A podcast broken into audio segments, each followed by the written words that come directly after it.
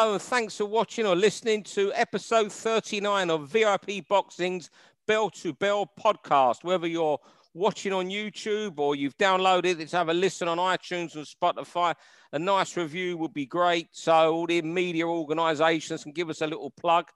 You know, enjoy this one and enjoy next week because we're taking a little break then for a few weeks. Um, but we've got a good guest this week besides my co-host John Evans there, who looks more and more like a U.S. Marine every week.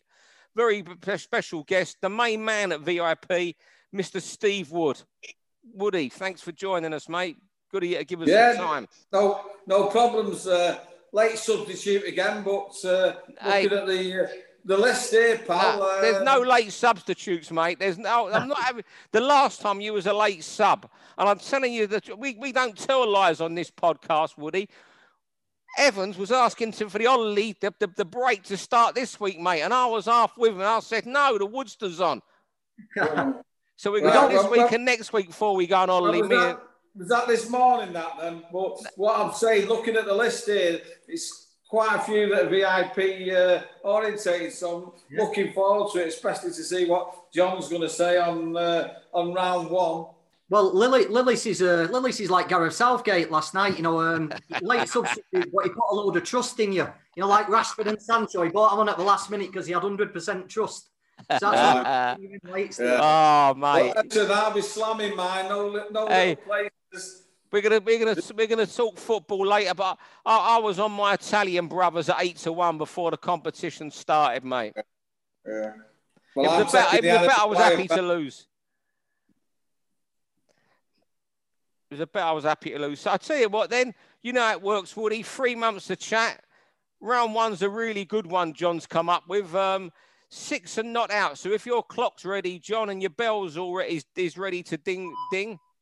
Yeah, we're ready to go. Um, yeah, well, we're going back in time six years, aren't we? When um, another Englishman trying to make a win some international honours, and Terry Flanagan became the first Englishman to win a, a world lightweight title. Now, my memories of that night are a crazy atmosphere in the velodrome, people yeah. tumbling down the tracks when Terry won, falling arse over tit, and he beat a good fighter in Zepeda. But because you're on, Steve, I thought I'd bring this up because you bought Terry from nothing to the world title. I know you've gone your separate ways now, but your memories and and thoughts of exactly what it takes to bring a fighter like Terry, who didn't have a high profile even when he won his title, and manoeuvring him from literally nothing to the top of the world.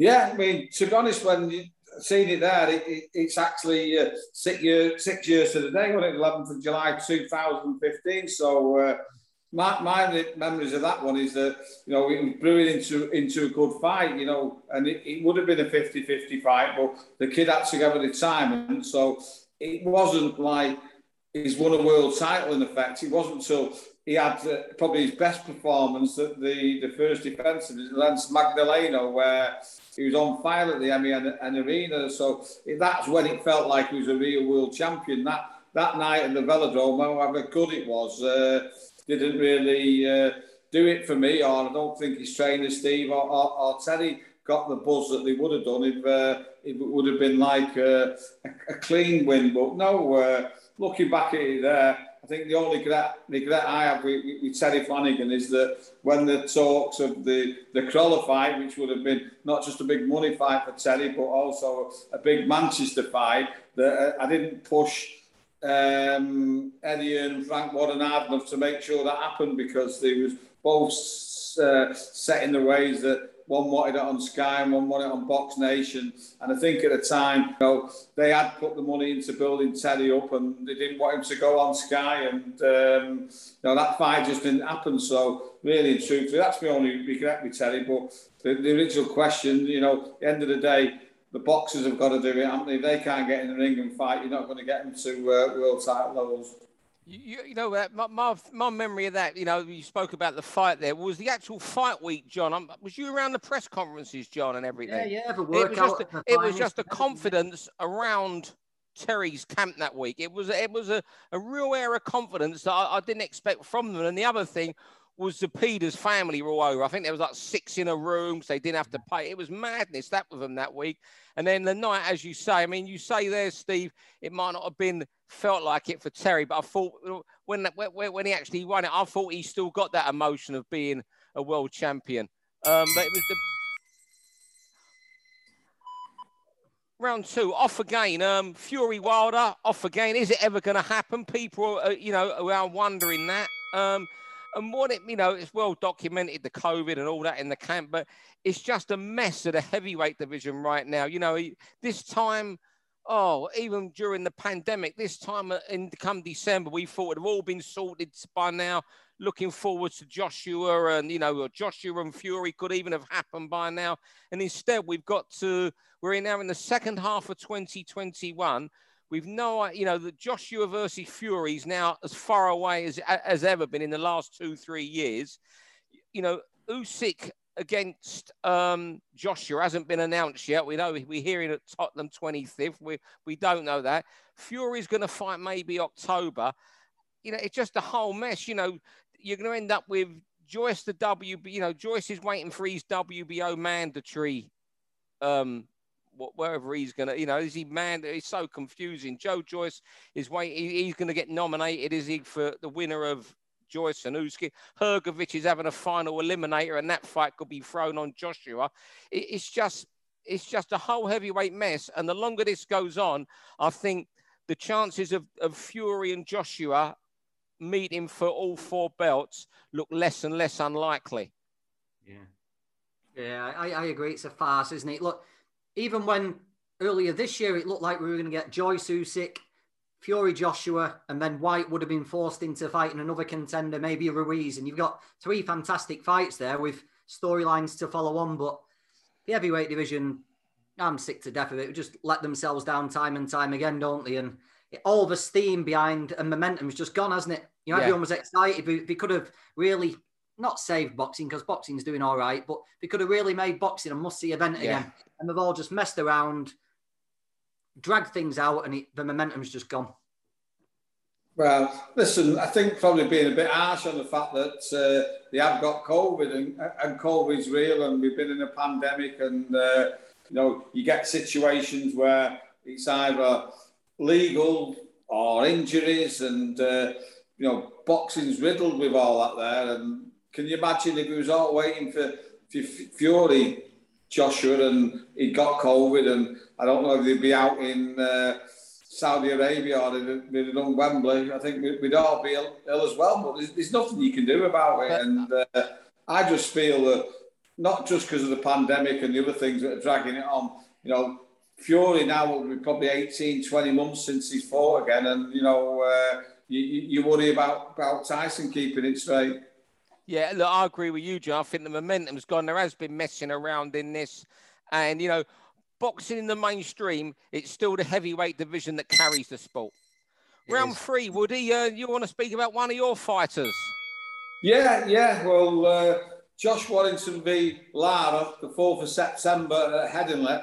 Not not been announced yet, but obviously uh, it, it's happening and it's the worst kept secret um, in boxing at the moment. And uh, I, I've been laughing because when we first announced the first fight there, people were saying to me, How did you get away with that? You know, how have you got away with that? It's a terrible fight, this Mexican.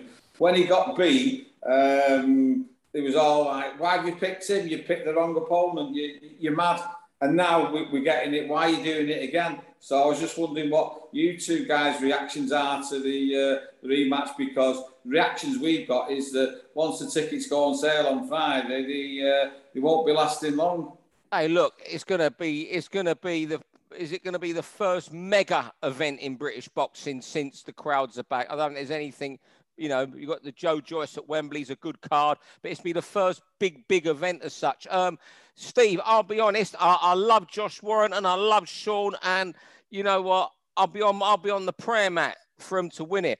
I, I don't like rematches like this at all. It, and it's just me, Steve. That's how I feel. You know, I thought Josh was well beat. He gets a fight he can win, but I think he could have come back with a far less risky assignment than this. And it says a lot about Josh Warrington as a man, though, that he wants this fight.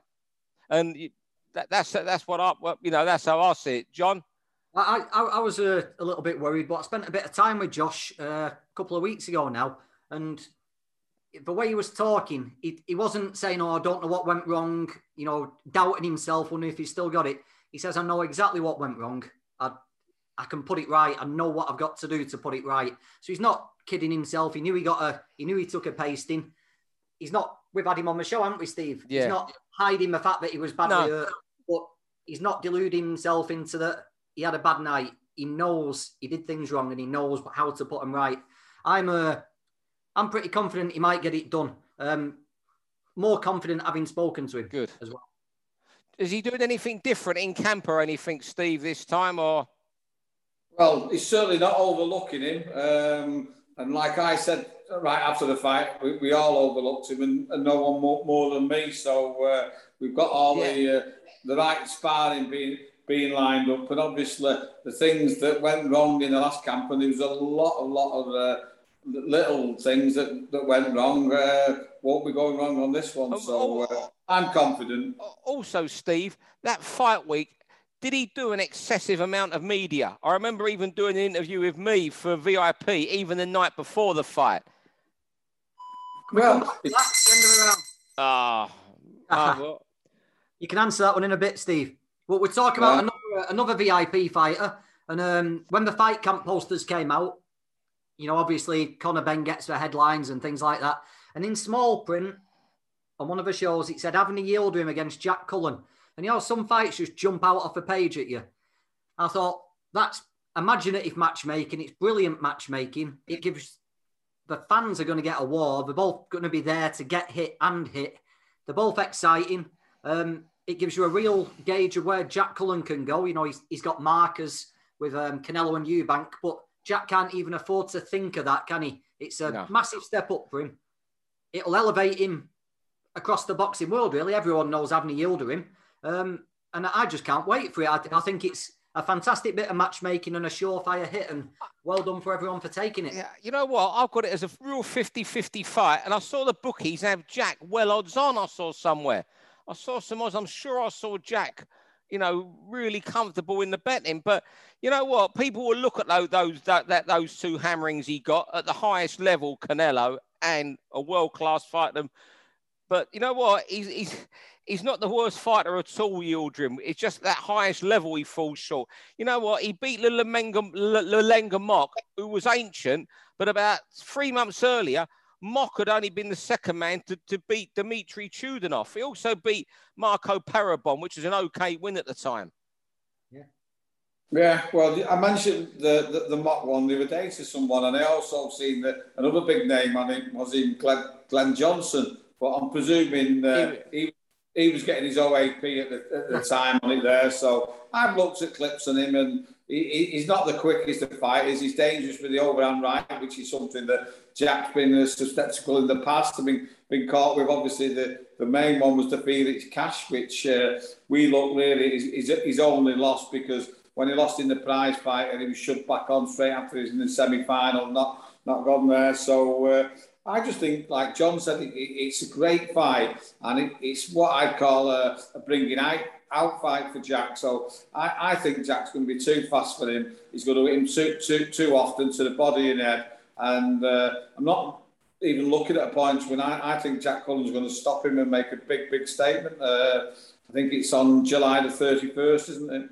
Yeah, yeah it's and the he, first of the Guardian shows. He's had time to grow into super middle as well now, hasn't he, Jack? Which he's got to be better suited. You know, he's I, I, don't think I've ever seen a bigger middleweight than Jack Cullen. So he, he's had mm-hmm. all this time now to really become a solid 168. And and yeah, I, I can't wait. Yildirim, there's going to be unpredictable bits before and after. And I don't think he's the type to quietly accept a, a small name. I think he'll go out swinging, but I can't wait for it. Round five, Zach the Whack. I know we spoke about Zach Parker often on here, but you know what?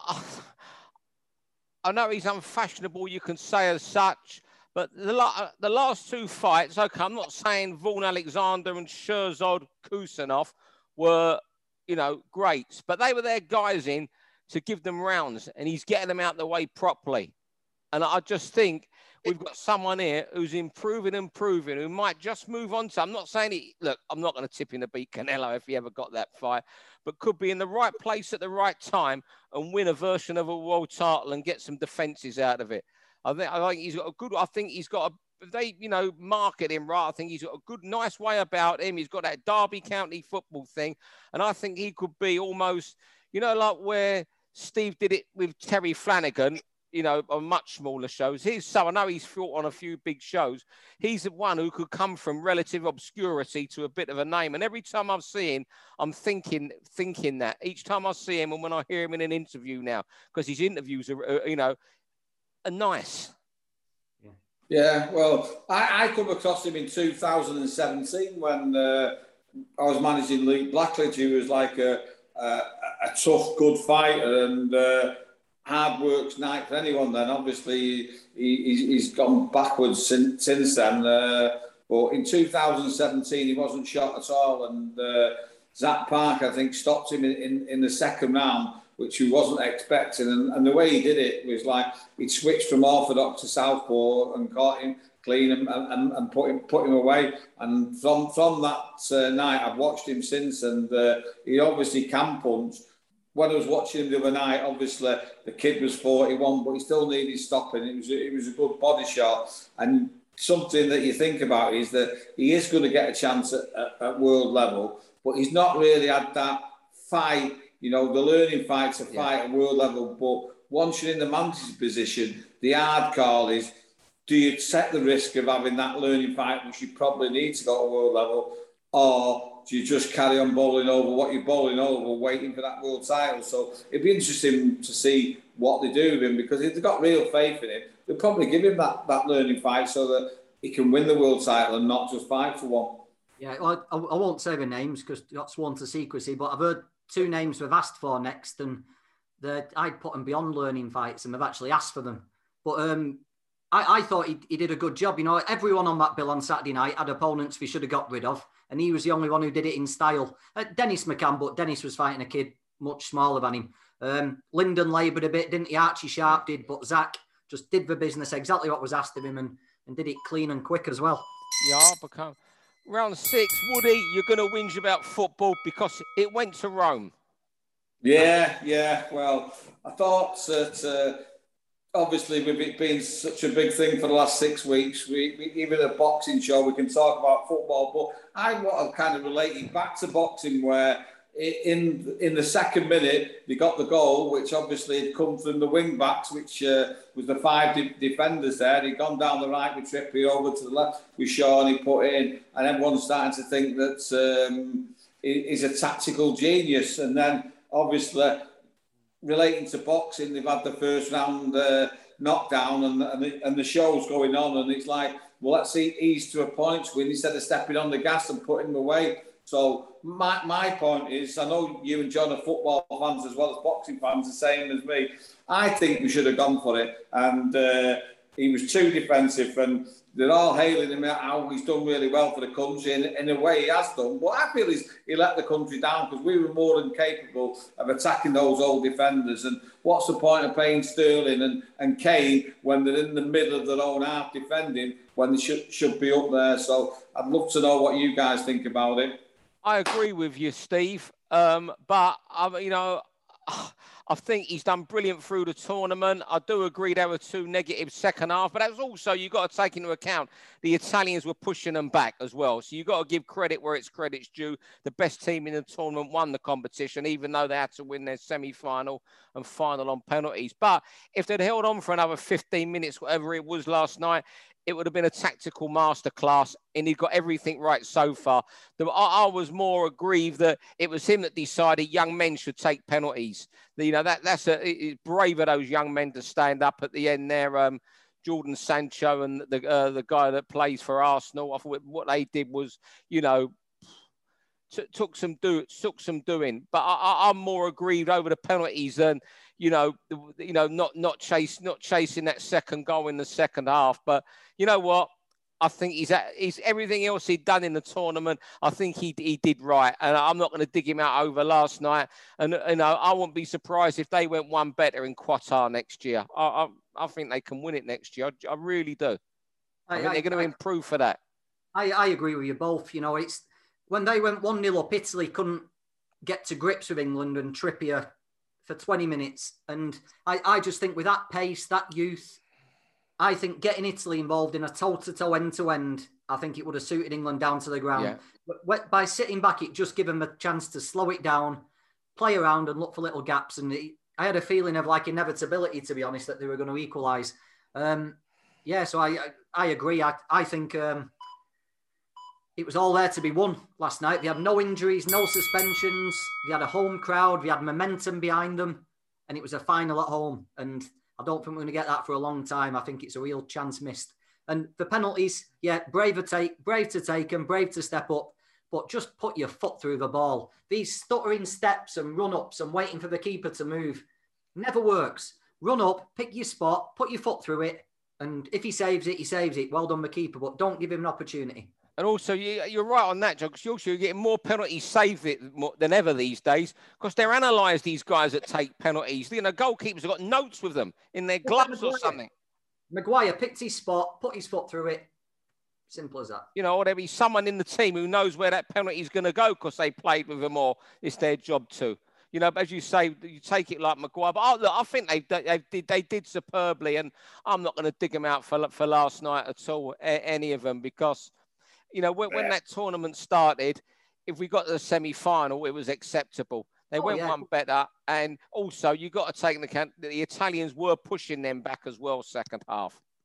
That's because we let them. That's what I'm saying. Is we kind of give the possession up and let let him come. And uh, I, I just think it, it, it, was a disaster. We, we no, you can't say it. The disaster, won, Steve. We, yeah, it was. It was a disaster. We could have won that comfortably, and we, we didn't do. And like John just said, then will we ever get a chance to do that? And do, you know what? It? You're that typical football fan who loves going to have a moan.